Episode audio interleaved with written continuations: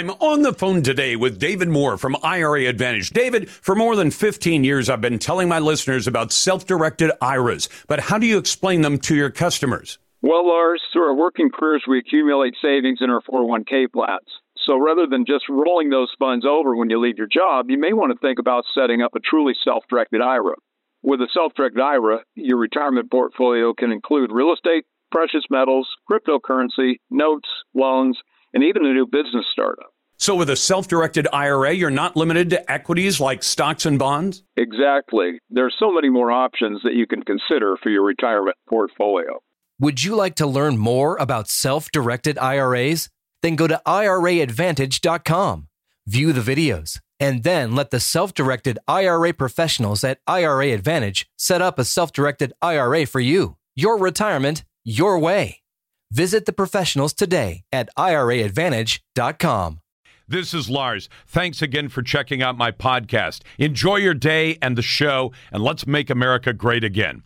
Are you approaching retirement or maybe you've just changed jobs? If so, you'll probably now have control of your 401k or IRA. Would you like to buy some property, notes, loans, start a new business, or even buy crypto? You can with a self-directed IRA. For more than a decade, I've been telling you about setting up a self-directed IRA through IRA Advantage. And while you may now hear other companies say they offer self-directed IRAs, you need to find out if they're truly self-directed. With a truly self-directed retirement account, you can make any investment the law allows. Whether you're talking about true diversification, starting your new business, or investing in private holdings, IRA Advantage through a truly self-directed IRA can make that happen. Take it from me, Lars. You've worked hard for your money. IRA Advantage will work hard to keep it yours. Would you like to learn more about truly self-directed IRAs?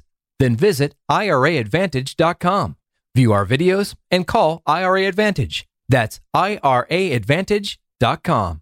Lars here with a question for you. Why is it that some people aren't as stressed out about the future as you'd think they would be? The answer? They're probably among the millions of Americans who prepared themselves with emergency food storage from My Patriot Supply. If the worst ever happens, literally millions of American families are already protected from dealing with those empty store shelves. Is yours? Mine is. If not, go to mypatriotsupply.com right now and grab some emergency food kits, at least one for every member of your family. These kits give you a wide variety of delicious meals that average over 2,000 calories per day. That's that's what you need. Everything stays fresh for up to 25 years in storage. Order your kits right now by going to mypatriotsupply.com. Your order ships fast and arrives discreetly in unmarked boxes. Listen, this is something you need to jump on now before the next news headline stuns the world. Go to mypatriotsupply.com. That's mypatriotsupply.com. Welcome back to the Lars Larson Show. It's a pleasure to be with you on a Conspiracy Theory Thursday. Glad to get your calls too at 866 Hey Lars. That's 866 439 5277. Send your emails to talk at larslarson.com. Now, usually, I don't arrive on most conspiracy theory theories Thursdays with a good conspiracy theory of my own. But today it's been supplied for me. I want you to imagine this. Uh, many people seek to run for the state legislature wherever they live here in the Northwest uh, to go to Boise or Olympia or Salem and say, I'd like to represent the people in my district. Now imagine you run for the state legislature and you lose, but the guy who wins doesn't actually live in the district that he proposes to represent. Uh, Greer T- Trice is the man who lost in this case. Greer, welcome to the program. Hi, Lars. Thanks for having me on. So, have I described that the right way? That Hai Pham, who is the who was your opponent in the race, doesn't actually live in District 36, which he ran to represent. That's true. That's true. Um, we didn't know this during the campaign. We were too busy knocking on doors and let, putting out flyers and things. Um, but he doesn't. He lives uh, in District 31 and it all came to us by an anonymous letter on uh, October 25th. We went and checked the mail, and there was a letter, a printed business envelope from him to me. Someone had printed it that way. We opened it up, and there was a letter saying, uh, "I'm acquainted with Dr. Pham," and the people were angry with him because they said he didn't. He claims to take OHP and care for people, but he doesn't actually. And after that one paragraph, they laid out how he doesn't live in the district, which was. I thought, okay, that's odd. What do I do with this? So I ran it up the, ran it up the chain of command to the Oregon caucus. who said, okay, we'll research this. And uh, on the 26th, they filed a complaint. They found it easily that he doesn't live in the district, but he had registered in his candidate filing, he had filed that he lives in the district on Southwest 81st Avenue and, uh, in Hillsboro. we're not we're not going to give his exact address, but your argument No, is no. this guy and his wife and young child, brand newborn child, live outside the district, but to be able to run, he moved in with his mom and dad while his wife and newborn child are living somewhere else. That's what the well. So that's not my contention. That's what what came out of the the uh, the documents. His candidate filing states that, and he registered to vote from this address in Hillsboro. No, we're not giving him his. It's a very long street, Yeah, and I Um, don't want to do that anyway. but right, we don't we don't we don't. That's not what we do. we don't but we don't anyway, dox changed- people on this show. Right. So he changed his voter registration on January 26th to that address. Now, is that So- long enough before his candidacy to be able to run for an office? What's the legal requirement? Well, as far as I know, I'm not. I'm not a, an attorney. Uh, I just ran for office, uh, and the caucus filed the complaint based on two things. First of all, that he doesn't live, reside in the district, and then number two, even if he did move back in with his parents, he didn't establish residency because January 26th is not long enough. I'm not sure whether it's January 1st or a full year, but there there is a requirement to establish residency. So either way, whichever one is true, it, it, he wasn't qualified to run. Well, and in fact, if he updated his registration on January 26th, the primary is in May. And when you file Right. to run for an office, you file. What's the filing deadline? Isn't it March? Uh, I think it's March. Yeah. Okay, I, I, so- I don't know. My, my whole story is I the person who ran in the primary withdrew, and they asked me in August if I would step in the last of August, and I had just barely a day to file. So I'm quite new in this. But you do live in District 36. I sure do. I live uh, south of Hillsboro, in the the beginning of the rural area. Well, I'm going to do my due diligence. I'm going to invite Dr. Pham to come on and explain, you know, do you actually live in the district or do you live with your wife and your newborn child? You know, if I mean, there's nothing wrong with living with mom and dad if that's re- really where you live. But do you think True. there's a reason that the law says if you want to represent a certain district, you have to live in the district? Well, of course, because these are your constituents, these are your neighbors, these are the people you're supposed to represent. And if you live Yes. somebody else, somewhere else, I've made the argument for a long time that Senator Ron Wyden, who won re-election, even though he lives in New York City, he has three small children, he has a wife, she is registered to vote in New York State. Her kids, uh, their kids, go to school in New York State. They're they're not estranged. They're not divorced. He lives with his family, and he lives three thousand miles away from the state that he purportedly represents. And I've objected to that over and over again. Uh, Now, the Washington County Republican Party has gone to bat for you on this. Do they tell you there's any path for disqualifying the guy who now is said to have won and represents District 36, Dr. Hai Pham? Well, we're we're not really sure. At, at the county level, we don't have the resources of on- you know in-house counsel and things.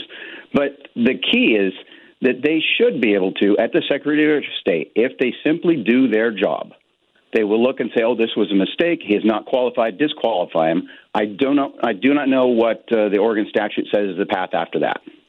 Yeah, because at that point, if they disqualify him, it doesn't necessarily mean that it goes to the second place finisher, does it?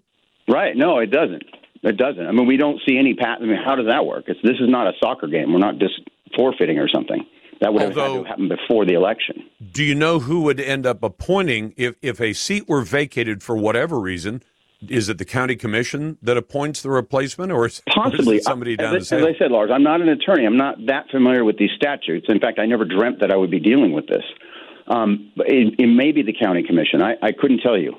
I couldn't tell Well, you for sure. I got to tell you something. I, I think it's highly dishonest. Um, I mean, we've run into cases like this before, where somebody fibs about where they're actually where they actually live, and I'd, I'd be anxious to hear what Dr. Pham has to say. I mean, if he said my wife and I are on the outs, and so I'm living with mom and dad, so I actually live there. But even then, he's only registered in the district at the latter part of Right. January. He would have filed for the office less than 90 days later. Uh, I don't know if that's enough time to actually establish that you live in a district. If you and and if he's not, uh, you know, estranged from his wife, Um, and he says, okay, I'm going to represent District 36, but I'm going to live with my family in District 31. That's dishonest, right. is isn't it?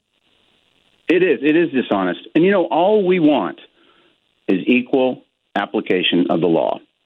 If this, Lars, if this were you and I, if you had the Lars Larson PAC and you made an incorrect oh, filing, forbid. yeah, the the Secretary of State would come down on you like a pallet full of bricks. Sure, they would. True. You know, yeah. I've never been bit so, by the bug. I, uh, in fact, I get people all the time asking me if I want to run. I, I, take it as a compliment, but no, I've never had the interest. But I want people right. to, li- if there's a residency, re- there are very few offices that don't have a residency requirement. There are a few. Uh, you know, D- district attorney is one of them. But but for mo- for the most part, you want the people who represent you to actually live where you live because they have some sense of what the issues are there. If they live hundreds or thousands or even dozens of miles away, they may not have any appreciation at all. Greer Trice is the man who came in second in the race for Oregon's House District 36. He says the guy who won, Dr. Hai Pham, who we will call and offer a chance to tell his side of the story, he doesn't live in the district, or at least that's what it, we're led to believe. Uh, we'll offer him that opportunity. If he turns it down, I'll understand that as well. Back in a moment, I want to tell you about a solution somebody suggested to the tsunami of retail theft we've been watching in the Northwest. That's next. Welcome back to the Lars Larson Show. It's a pleasure to be with you. I'm glad to get to your phone calls and emails at 866 Hey Lars. That's 866 439 5277. You know, there's been a lot of talk on the show in the last couple of days because there has been a tsunami of retail theft. And it's not just theft, it's not just shoplifting. I say just shoplifting. I'm not trying to minimize that, but at least it's not the kind of incidents that actually take people's lives because occasionally that happens as well. And people get hurt when there are robberies. Now, I'm talking about people who walk into a place, load up a bunch of merchandise, and just walk out the door because they know a couple of things. They know, number one, when they walk out the door, most of the staff of retail stores, no matter where you are these days in America, are, are, have been told by management don't even try to get in the way. Don't try to stop them. Get a description and tell the police. Of course, they know to a fair certainty when they tell the police that uh, the police are going to say, Yeah, thanks for the description. Uh, you know they're not likely to catch up with these people. And even if they do, what's going to happen? The problem has become so bad that uh, one of the biggest retailers, if not the biggest retailer on earth, Walmart, says it is going to be for this came from the CEO of the company. They said theft has become such a major problem in some locations that we will be forced to close our stores in high theft areas. And then, of course, you're going to hear from a bunch of people saying, well, you know, where are we supposed to get groceries and where are we going to buy the things we need? Well, if your neighborhood ruins that, I don't know what to tell you. But it reminded me of two things. And I got an email from a young lady who had, I thought, a fantastic idea for solving this, and it's well within the capability of every store. It doesn't require any fancy technology or anything like that. It also reminded me of the one trip I took to Russia about 30 years ago. I was with a TV crew. We were following a charity mission from, uh, uh, uh, it's called uh, Medical Teams International. And what they do is they they take donations from America to other countries that are short of medical gear and medicines and things like that. And I'll get to that in a moment. But this has become such a major problem. You hear about it from most of the legal law abiding people who see folks walking out of stores loaded up with merchandise, and they know two things. One, theft is wrong. And they know, number two, everything that gets stolen, the value of it, is going to be added on to a cost of everything they buy from the store. The stores fear that if they try to stop the thieves, they're going to be sued. And security guards know that they could get hurt. So even if the store says to its security guard, tackle those people, they could get hurt. The bad guy could get hurt. And then you could have the really crazy situation that the bad guy could actually bring a lawsuit and say, Why, I got hurt by your security guard. You owe me millions. And even if the police respond and make an arrest, the thieves know the cash limits on what prosecutors will prosecute, and they tend to stay below them. You'll see people walk in with a, a garbage bag, a plastic garbage bag, and load it up with cosmetics or other high dollar value, uh, uh high value items. And they know if they stay below $900 or stay below a certain dollar amount, they can walk right out the door and nothing much is going to happen. And if other customers try to stop the thieves, well, of course, you've got the same dangers, the risk of injury or death. The whole system has now been engineered in favor of the criminals. And as the lawlessness grows to literally billions of dollars for Walmart, billions of dollars every year, I'm not exaggerating, that's what they say, more criminals get inspired. Hey, let's go steal some stuff. There's no consequence. So I got this note from Angie uh, and spurred an idea with her. She said, When I was a teenager, I worked at a grocery and mixed merchant in Ketchikan, Alaska. We served all the various fishing fleets, but also the general public. Retail theft was getting pretty bad, and for a small merchant, it's an impossible cost. So we implemented strict policies. And here's what we did everything in the store, down to a single chapstick, was locked up either with an individual lock or in a locked case behind bulletproof plexiglass. We had a full inventory catalog set up and Sharpie erasable boxes right next to them. Most items were priced, but some were flexible. This was given to every customer to select their shopping list, no exceptions. We had to have several new clerks specifically to go pull and pack up the customer's list. Every customer had to pay for their order before it came out of the store or to the people standing in a queue outside the store. Only the preferred, prior, or trusted customers were even allowed in the store to take their list around and shop based on visuals, and they still couldn't pull their own merchandise. Even if you wanted a single soda, you paid for it first, and then you got in the order queue and we brought it out to you. The cost for everything in the store went up to cover the new costs.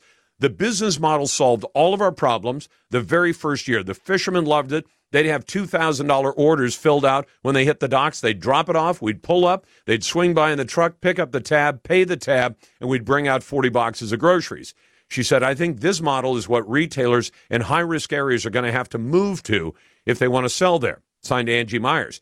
Now, here's what happened when I went to Russia. And let me compare it to something here in America.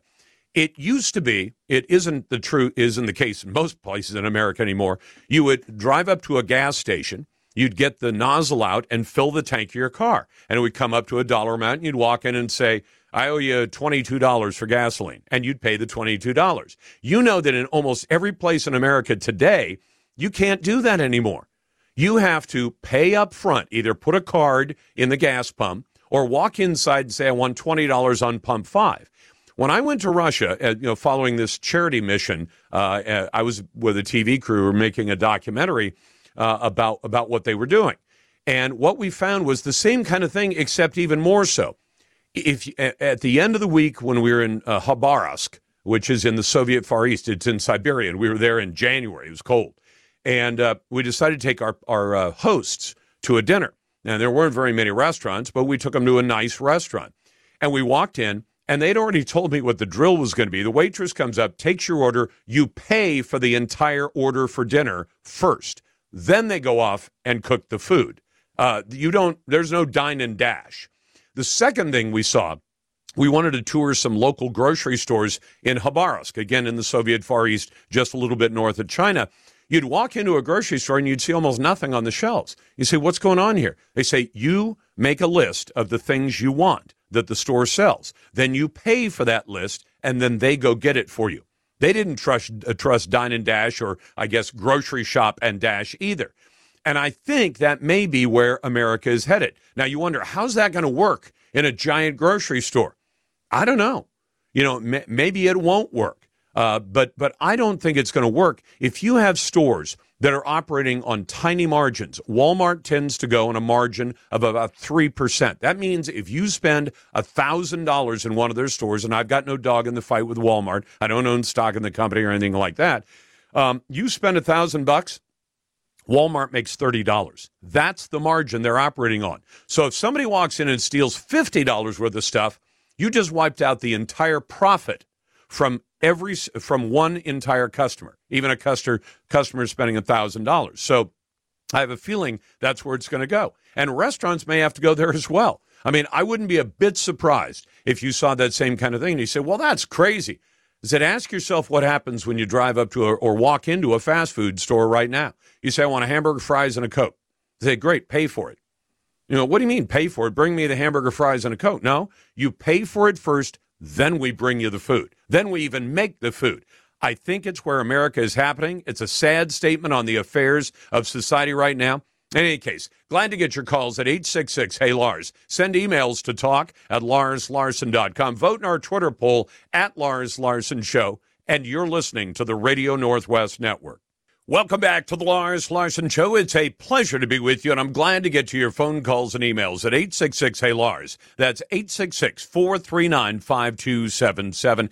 I woke up this morning, and the first news I saw was about the prisoner swap where uh, Joe Biden engineered a swap where the United States freed one of the most evil arms dealers on the planet. At one point, he was considered the second most wanted man on the planet. He owned a fleet of airplanes.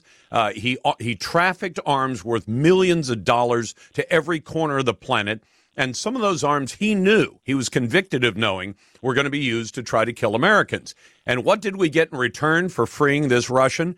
We got Brittney Griner the WNBA star.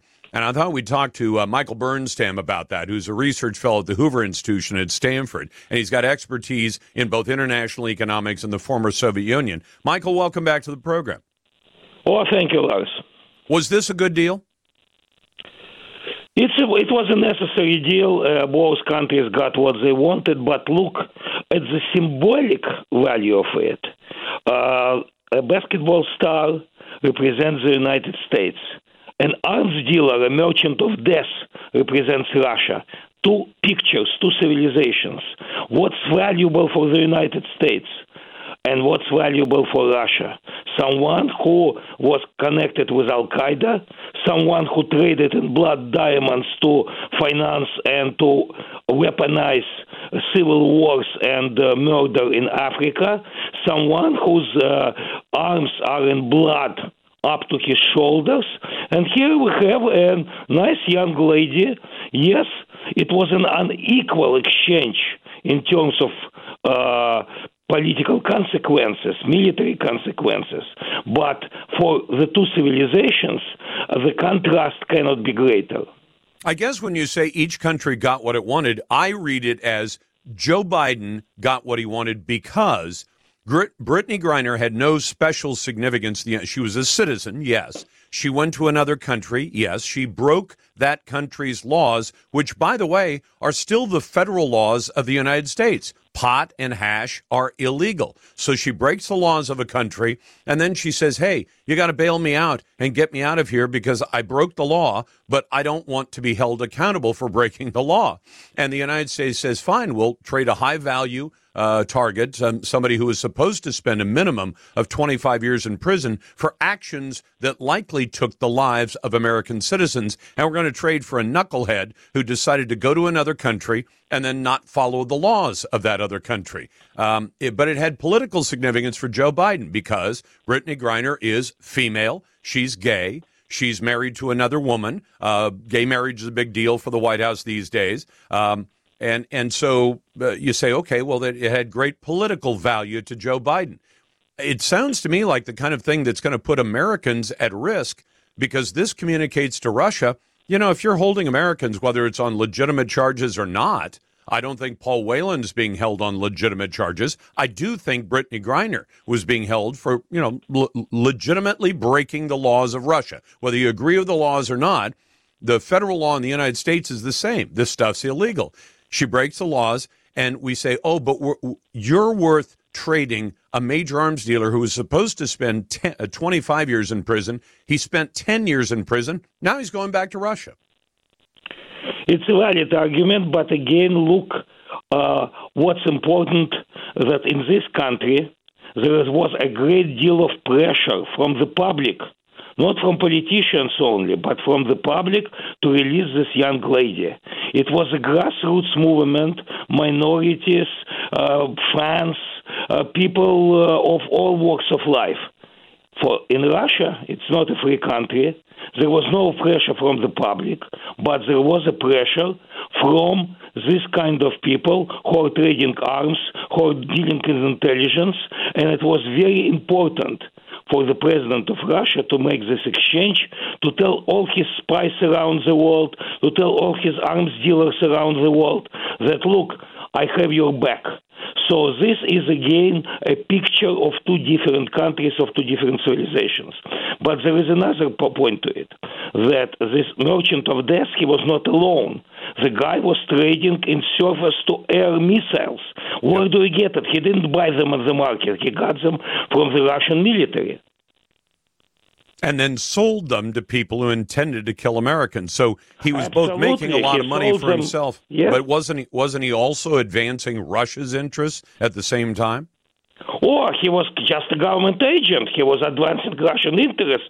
He was a front man as a private entrepreneur, ostensibly a front man for the military who wanted behind the private enterprise to sell weapons to all enemies of the United States. So that's why they wanted him back.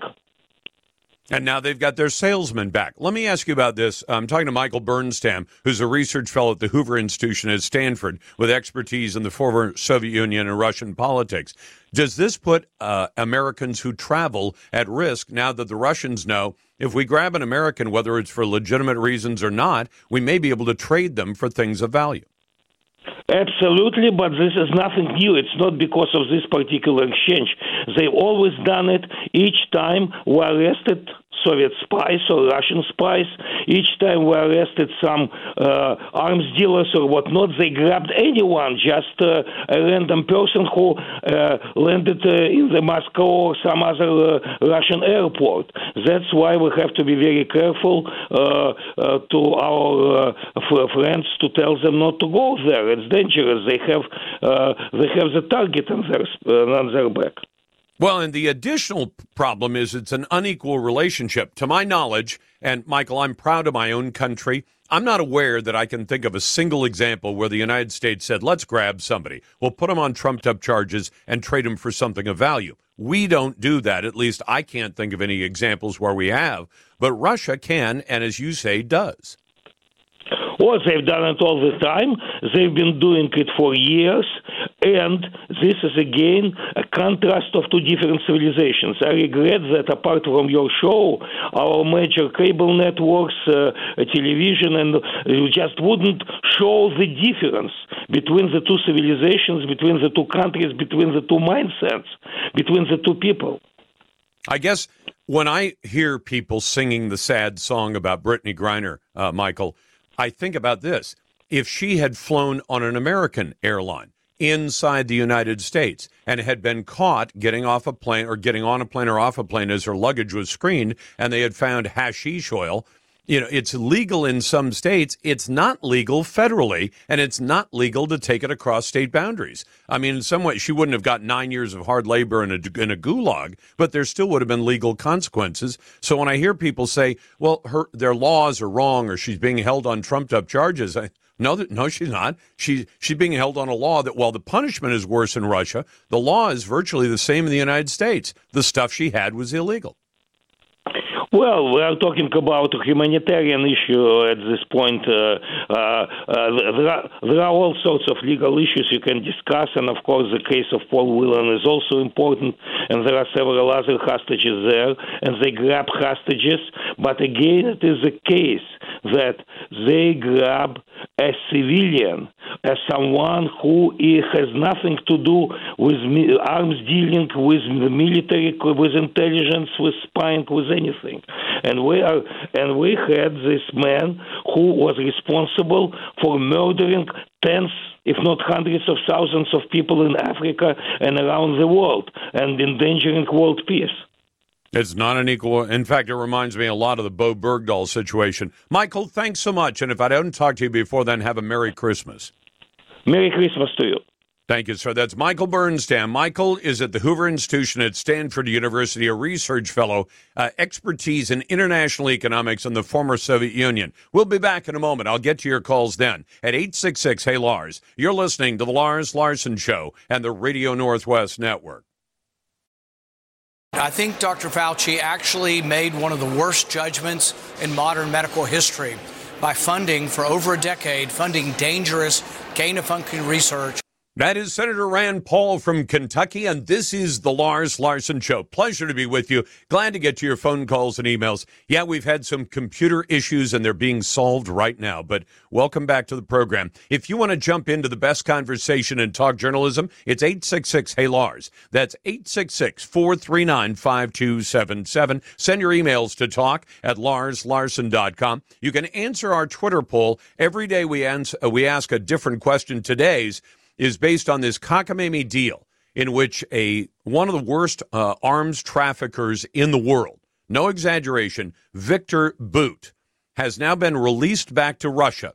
He's a guy who was sent to prison in the United States for conspiring to cause the deaths of American citizens. He was sentenced to 25 years in prison. He has served about 10 of that.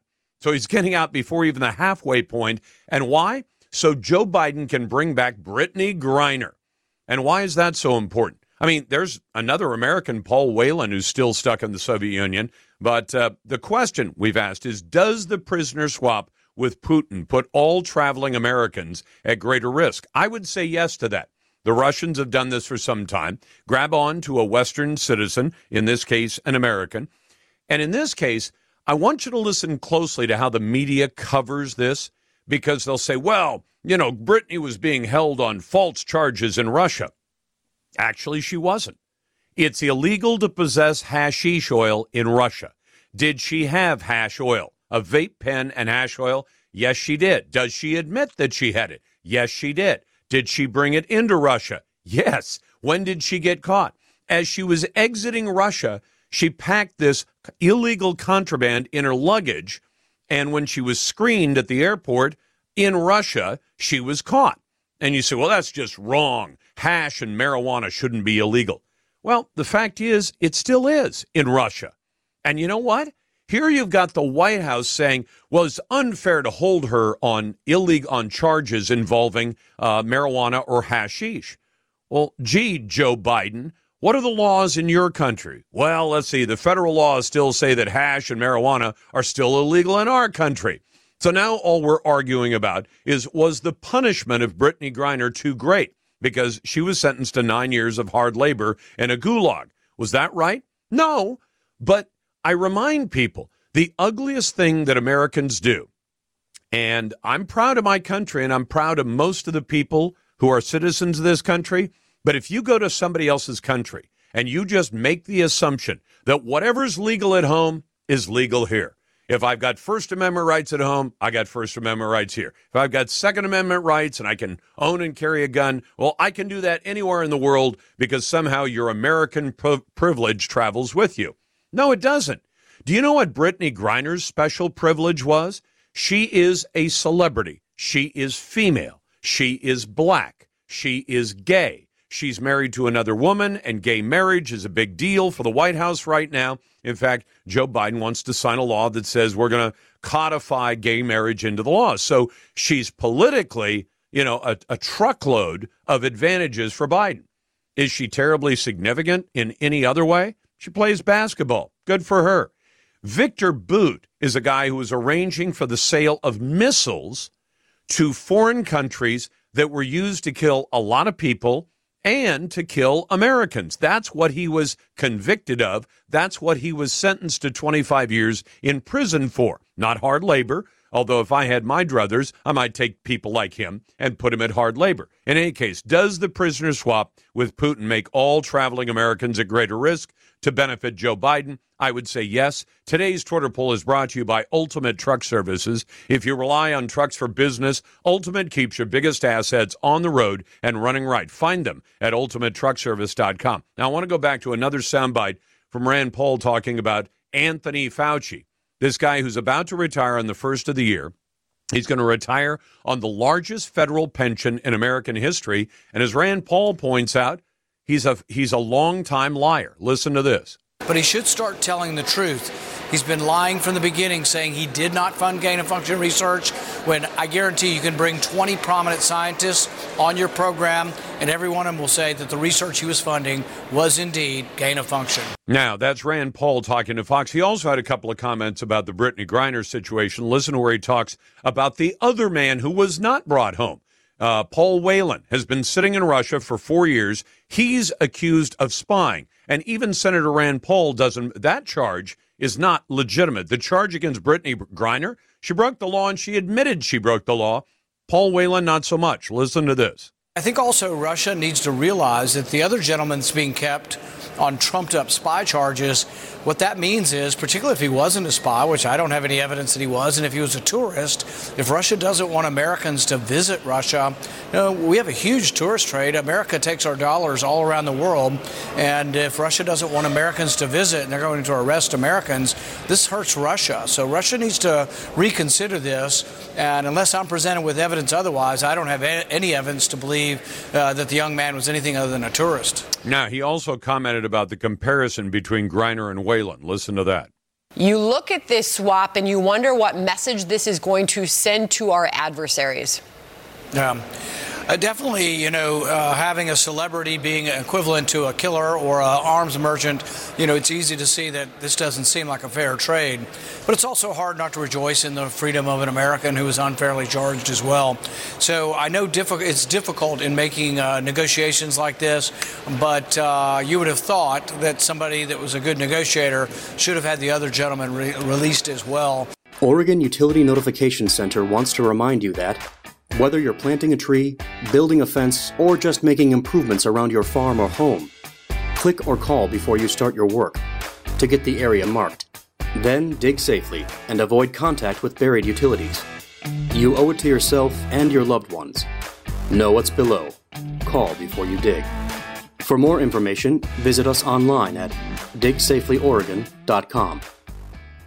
Welcome back to the Lars Larson Show. It's a pleasure to be with you, and I'm always glad to get to your phone calls and your emails at 866 Hey Lars. And welcome to the Radio Northwest Network, proudly serving the Pacific Northwest states of Oregon, Washington, and Idaho for about the last, well, January 1, it'll be 23 years, and we intend to do it for at least another 23 years. Our Twitter poll today does the prisoner swap with Vladimir Putin, the one where the United States gives up one of the worst arms traffickers in the world, a man who plotted to sell weapons and did sell weapons, a lot of them, uh, that were used to kill Americans uh, and kill a lot of other people as well. Americans first.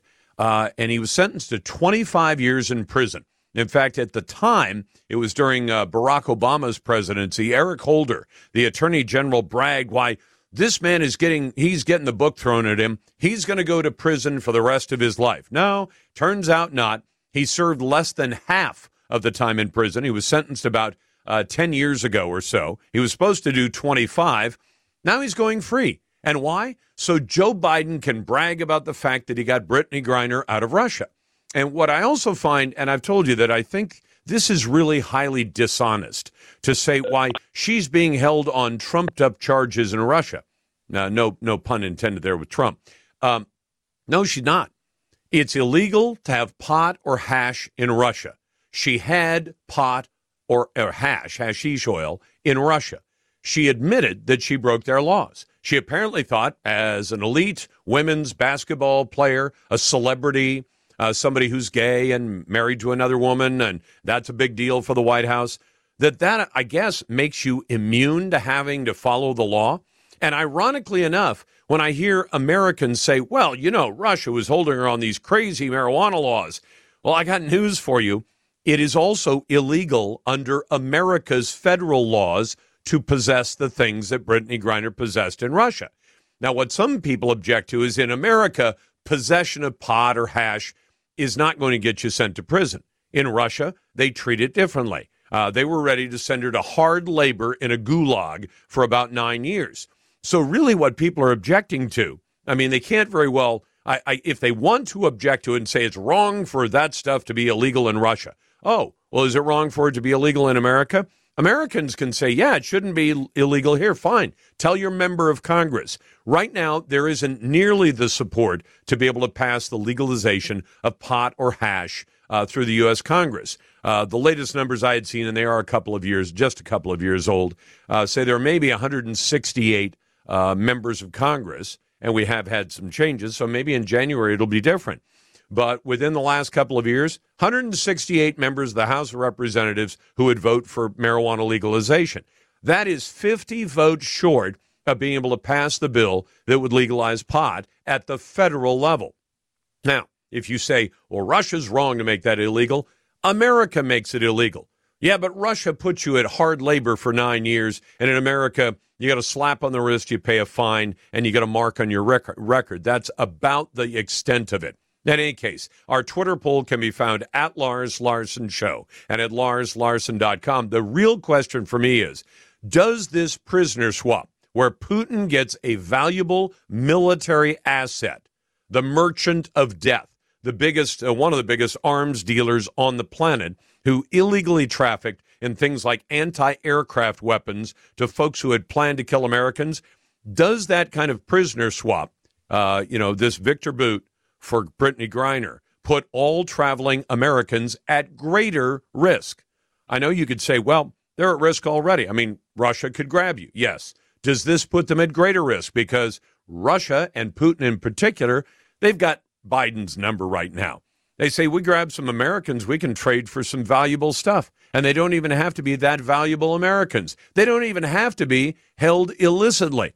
And on top of that, I could probably ask you this question. Paul Whelan is the other American who's being held by Russia. He's being held on spying charges. And there's no indication whatsoever that he's actually guilty of being a spy. Should he have been released too? Yeah, but you see, the Biden White House doesn't really give a damn about Paul Whelan. Paul Whelan is a straight white guy. Why do they care about him? Brittney Griner is gay, a celebrity, she's a, a person of color, and she's female. All the check boxes that the White House could ever want. You can find today's Twitter poll at Lars Larson Show and at larslarson.com. Brought to you by Ultimate Truck Services. If you rely on trucks for business, Ultimate keeps your biggest assets on the road and running right. Find them at ultimatetruckservice.com. Now, I want to give you one reminder of something I promised to mention once a day until this gets fixed. So I'll try to make this as new as I can. You know who Sam Bankman Fried is? Fried is the MIT graduate who created a company called FTX. FTX was a cryptocurrency exchange. This guy spent a ton of money on himself. He, at one point, his company was valued in January of this year at $32 billion.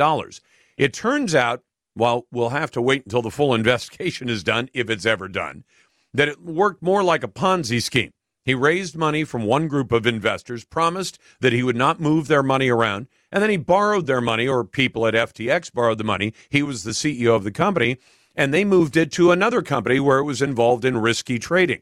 That was not what the investors were promised. Now, there are some very wealthy investors. I'm not I'm not invested in FTX at all, so I don't have a dog in the fight. But uh, the New York Post yesterday had a story about Jeffrey Harvey, who lives in Los Angeles, works in the hospitality business, means, meaning he works at a hotel or a restaurant, and he's putting himself through college. He had $5,000 in FTX. He now has zero. But what I want to tell you is one of the things that both Sam Bankman Fried and other executives of FTX did was they gave massive sums of money to the Democrat Party and to Democrat candidates. Now, Bankman Fried himself became the second biggest donor to the Democrat Party at about $40 million. One of his executives gave half a million dollars to the Democrat Party of Oregon. Now, some of the Democrats who got money, like Beto O'Rourke down in Texas, they gave the money back about a month ago. They realized that this was ill gotten gains and they said, I'm returning the money and that money will probably end up with the people who are caught up in this giant bankruptcy of FTX. The Democrat Party of Oregon is hanging on to the money it got from FTX, half a million dollars, $500,000, that if it's returned to the bankruptcy receiver, some of that will end up with people like this Jeffrey Harvey. Some of it. Maybe they'll get 10 cents on the dollar. Whatever it is, if you received money from FTX, and you realize now that it's ill gotten gains, and you are the Democrat Party of Oregon, should you return it? So far, they've shown no sign they're going to return it. Should Tina Kotek, the Democrat governor elect of Oregon, should she tell her party, we got to give this money back? This just ain't right. Well, she hasn't done that either. And don't let them try the dodge of giving it to a charity. Giving it to a charity doesn't help out the people who got ripped off by FTX. Giving it back to the bankruptcy does have the potential to do that. Glad to be with you on a Conspiracy Theory Thursday. Always glad to take your calls at 866 Hey Lars. Coming up in Seattle, how can a legal system see attacks on paramedics and firefighters and then refuse to prosecute? And we'll get to your phone calls and emails too. Welcome back to the Lars Larson Show. It's a pleasure to be with you, and I'm glad to get to your phone calls and your emails at 866 Hey Lars. That's 866 439 5277. Send your emails to talk at larslarson.com. Vote in our Twitter poll if you care to. You'll find that at Lars Larson Show and at larslarson.com. Almost every week, I see some announcement of some government in America state government, city government, county government, federal government announcing a brand new project to save the Earth's climate from all the bad things that the you know global warming true believers believe are going to happen. Uh, Todd Myers has brought my attention to one of them. It ha- happens to be the city where I live, which is the city of Vancouver, and they're spending a lot of money on climate projects. And I want Todd to describe for you what these are and what they're likely to do in the way of good. Todd, welcome back.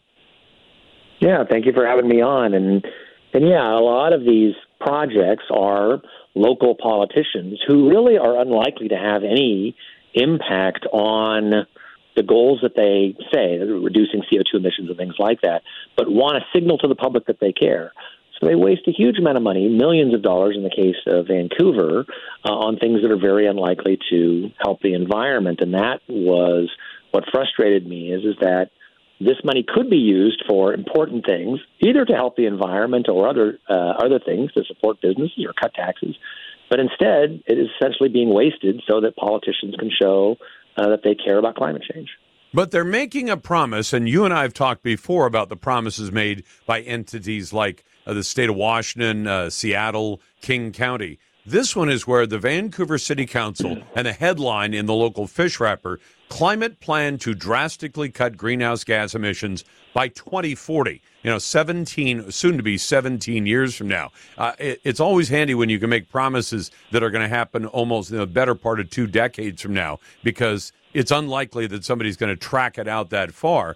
But that's the promise. And you point out they're promising an 83% reduction in carbon output. Yeah, and and because cities are small, it's very hard to control it. The biggest parts of CO2 emissions are either you know cross city lines or other things like that, or even worse, you want CO2 emitting businesses in your city because what you could do is you could just drive them all out of the city uh, to Portland or elsewhere, but then continue to buy those products what happens is that CO2 still exists, but now it's not on your ledger. So it actually can be economically destructive for no environmental benefit just because of the way cities play the games with accounting.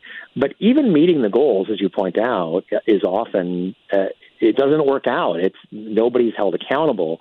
We went through this in the 2000s. In 2005, cities across the state, including Vancouver, signed a pledge to meet the Kyoto targets in 2012. And so when 2012 rolled around, I actually called all of those cities and say and said, "Did you meet the targets?" And two thirds of the cities said, "We don't know what you're talking about. What target?" so it, it was all about the publicity and the show um, and signing it. It was not actually about meeting the goals. And I can guarantee that in 2040, they may actually remember that they've met this target, but whether they meet it or not, nobody is going to be held accountable if they do or they don't. And it is, it's just a false promise.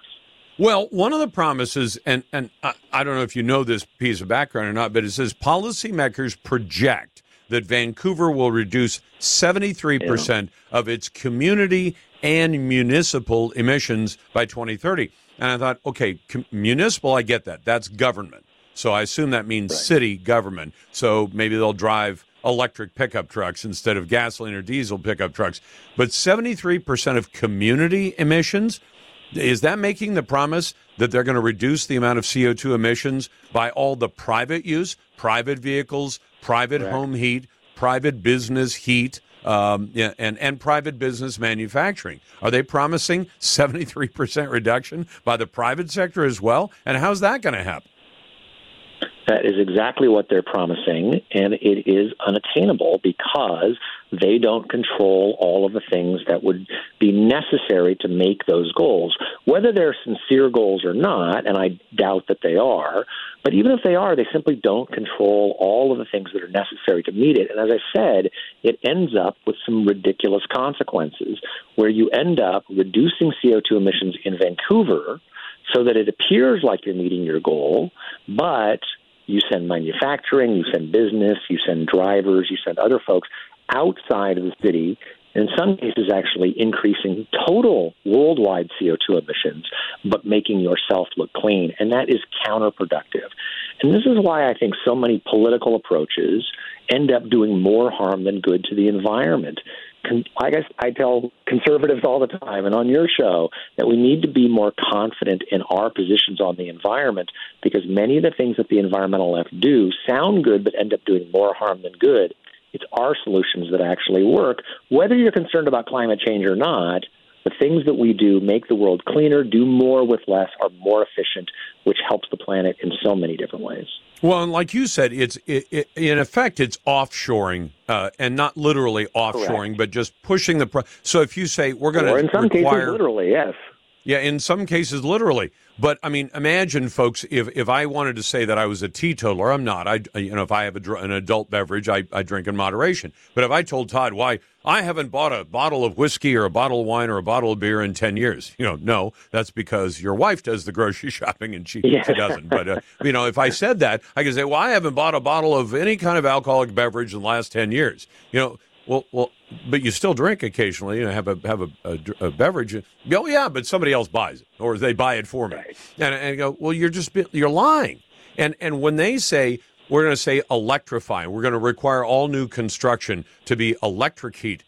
I'm already seeing Todd coupled with all these pushes to say get rid of natural gas. I'm seeing right now, since we're in, you know, well into fall, on the verge of winter, I'm seeing all these appeals saying people are having a tough time with their utility bills. And I want to scream, too damn bad because you elected these knotheads who decided to tell you we've got to make all your elect- all all of your energy more expensive and you still have to heat your house it's going to cost a whole lot more we told you that was going to happen and now you're trying to appeal to say can you help us help these people pay their bills and go how about we just let them use the kind of fuel that will efficiently heat their home or their water or whatever? Yeah, and I think what the insult to injury is is not only they some people are willing to pay more to help the environment. Not I mean some people simply can't because they don't have the resources. But some people are. But the insult to injury with a lot of what Vancouver and other cities are doing is that they're paying more, but they're not getting anything for it. And I think that's the real problem. And then the last thing is Washington State already has laws that are that we are required to reduce CO2 emissions. What Vancouver is doing is simply duplicative of all those existing laws. So even if they were effective, they would simply be doing what the state is doing already. Again, paying more but not getting any more. Isn't that crazy? That, that you say, we're going to make some promises, but the promises are things we're already required to do. Oh, okay. So all you're trying to do is look good. That's Todd Myers from the Washington Policy Center. Todd, it's a pleasure to have you on the program. Glad to get your calls in a moment at 866 Hey Lars. That's 866 439 5277. Send your emails to talk at larslarson.com. Uh, this segment of the show brought to you by Nick Shivers for an instant offer to sell your home immediately. Go to nickshivers.com. Coming up in a moment, after this last election. Is vote by mail bad for America's election system? We'll get to that next.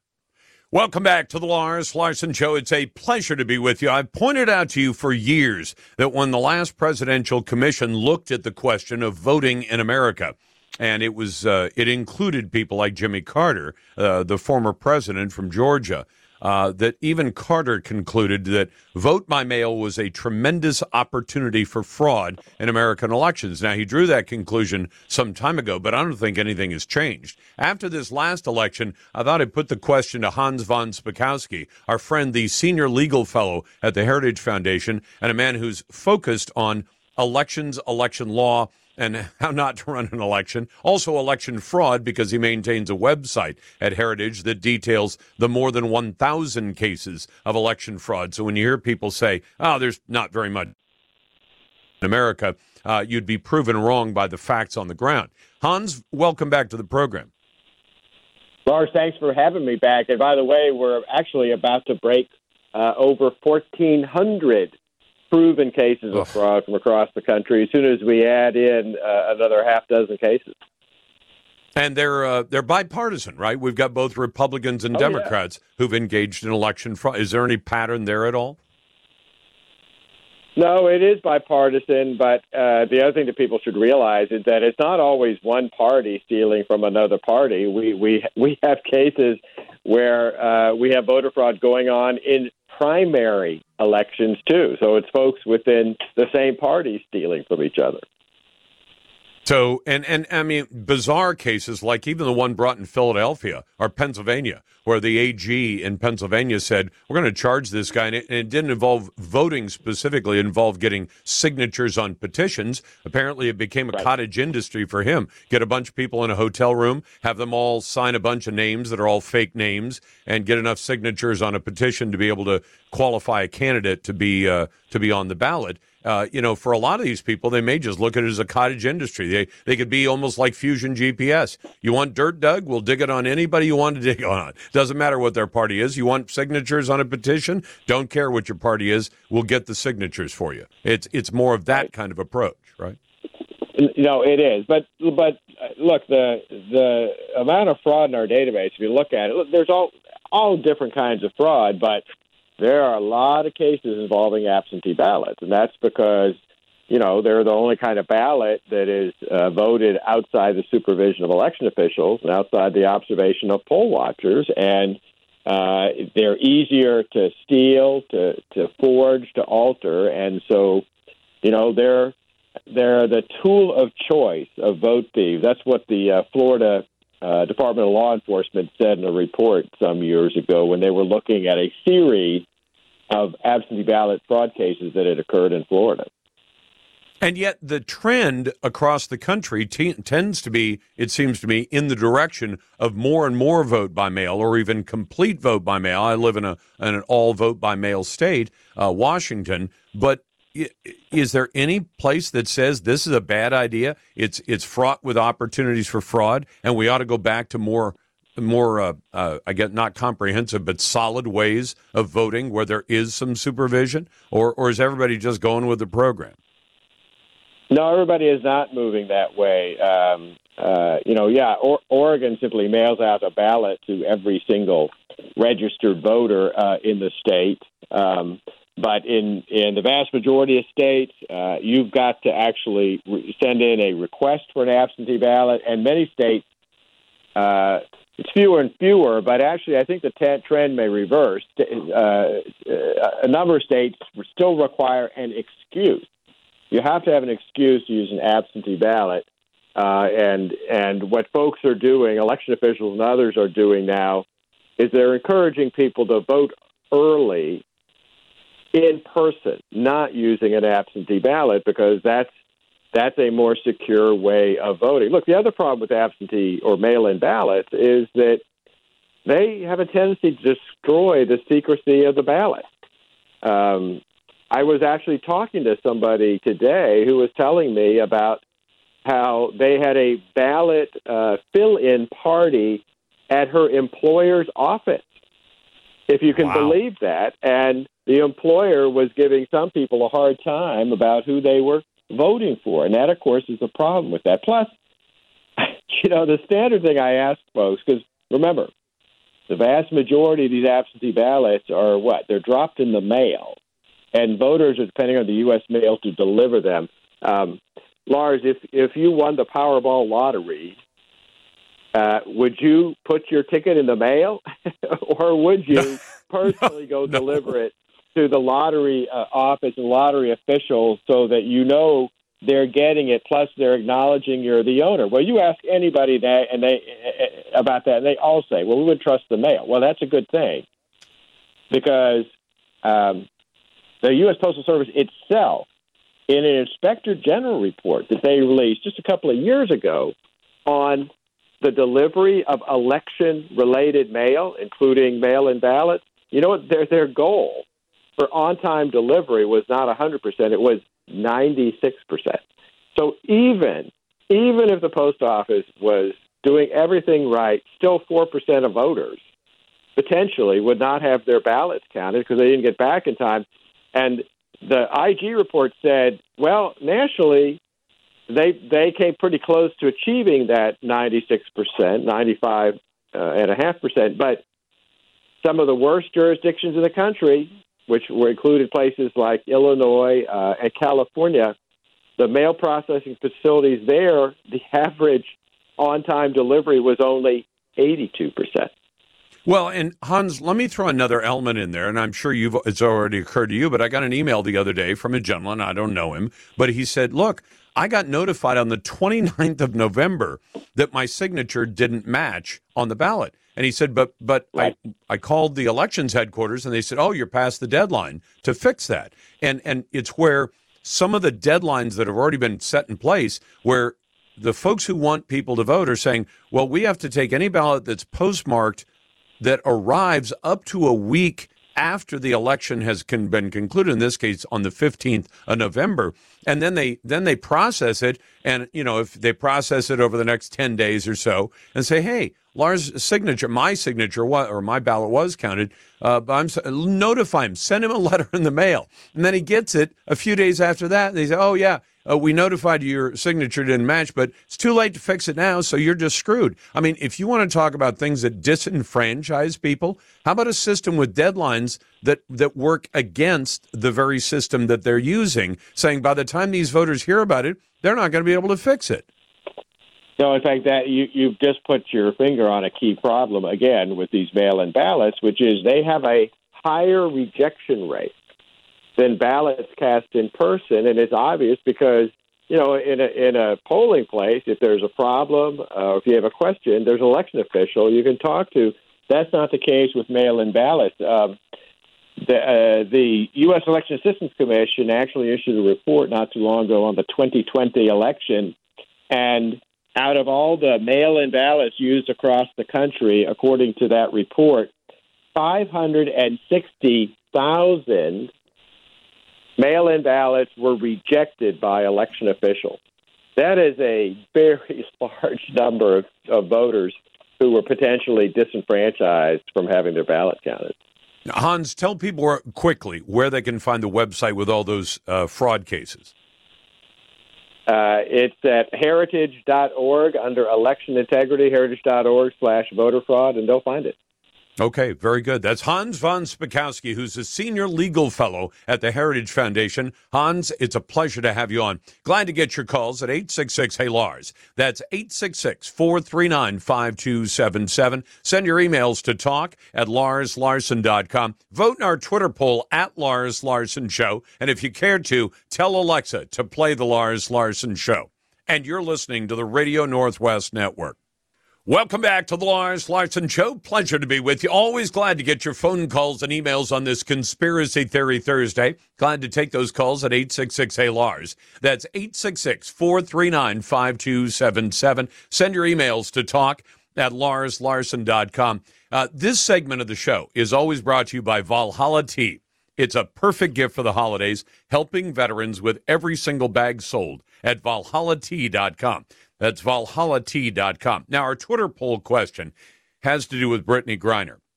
Does the prisoner swap with Putin put all traveling Americans at greater risk? I would say yes.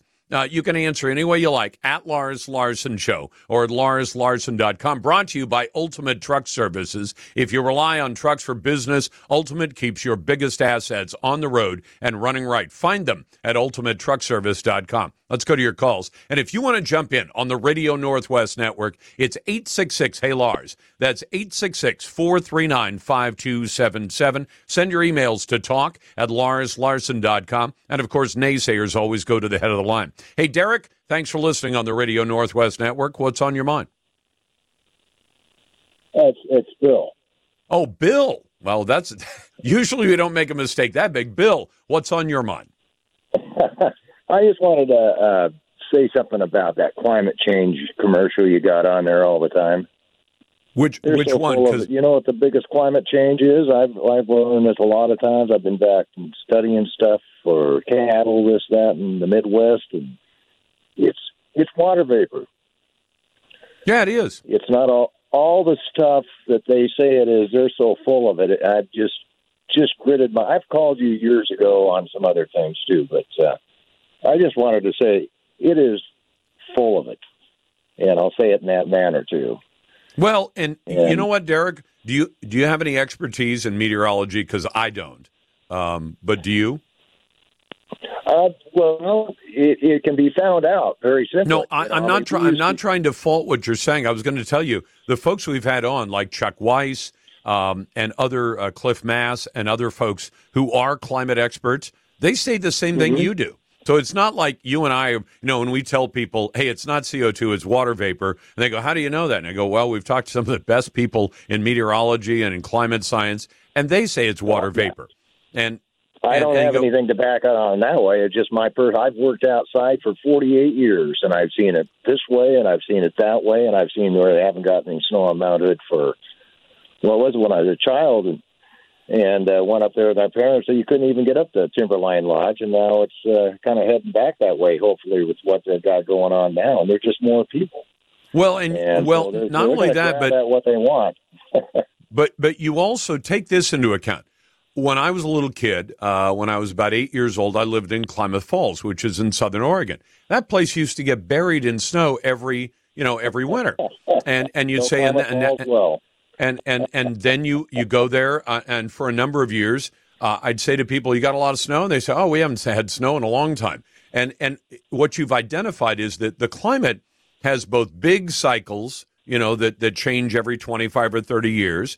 And, and then they have smaller cycles, and it may go, you know, El Nino for a while, and then La Nina for a while, and and you have to accept that all of it's as though people think if weather is weather is this way this winter, it'll always be that way. And the changes though happen over such a long period. Let's say it's a 35 year cycle. So when you were 5 years old, it was this way and then it starts going the other way for 35 years. So when you're, you know, when it comes back around uh, 35 years from now, you're now 40 uh, and you say, well, not, wow, that's really different. Well, no, it wasn't. It's it's gone through a cycle from high to low, hot to cold, warm to wet, or uh, dry to wet, uh, warm to cold, and and then it goes back. And those cycles can be tens of years, they can be hundreds of years. And and there are all these folks who seem to think, no, whatever the weather is now, it's always going to be that way at this time of the year. And then when they see a change, they say, oh my goodness, the climate is changing. It goes in cycles. It go, it go, it comes and it goes. And there were t- there was a time I don't know the numbers on this where CO two what there was a huge amount of CO two on Earth. And you say, well, the Earth must mm-hmm. have been dead there. And you know, no, they had giant ferns and dinosaurs and everything else. And and now we don't have as much. And now we have some more. And I also remember, even within our lifetimes, there were people in the 70s and early 80s who said, well, as soon as we get to 400 parts per million of CO2 in the atmosphere, it's all over. We're all dead. You know, like, like AOC saying, we're all dead in 12 years. And I think that was about uh, four years ago. So, you know, I guess we're all dead in eight years. And you say, no, no, we got past 400 parts per million, and the world, you know, the sky didn't fall and, and things didn't go to pieces. It, you know, but but what we should do is maintain the greatest ability to respond to those changes. So if we say if it's going to get hotter, we have to figure out ways for human beings to be comfortable and live and grow food and all that. And and if it's going to get colder, we have to have that. The problem is that a lot of the policies that are being pushed on us by Biden and others, and, and all the greenies and the tree huggers, are ones that assume it's going to get hotter, and they say, so we won't need to generate energy the way we have before. And you say, yeah, yeah, we might. And whether it gets hotter or colder, you need to have energy to deal with the consequences of both hot and cold. And there was a guy, Bjorn Lomborg, who's written some great books on this. He calls himself mm-hmm. the skeptical environmentalist. And he wrote a book called, uh, what was it called? Chill Out. I think it was called Chill Out. In any case, he started off by saying, which has killed more and does kill more today? Overly hot conditions or overly cold? And the answer is cold tends to kill human beings a whole lot more than hot does. So hot you can deal with. Cold, you're going to have to have a way to counteract that, or you're going to end up a popsicle. And you've got the Lars Larson Show. I'm on the phone today with David Moore from IRA Advantage. David, for more than 15 years, I've been telling my listeners about self directed IRAs, but how do you explain them to your customers? Well, Lars, through our working careers, we accumulate savings in our 401k plans. So rather than just rolling those funds over when you leave your job, you may want to think about setting up a truly self directed IRA. With a self directed IRA, your retirement portfolio can include real estate, precious metals, cryptocurrency, notes, loans, and even a new business startup. So, with a self directed IRA, you're not limited to equities like stocks and bonds? Exactly. There are so many more options that you can consider for your retirement portfolio. Would you like to learn more about self directed IRAs?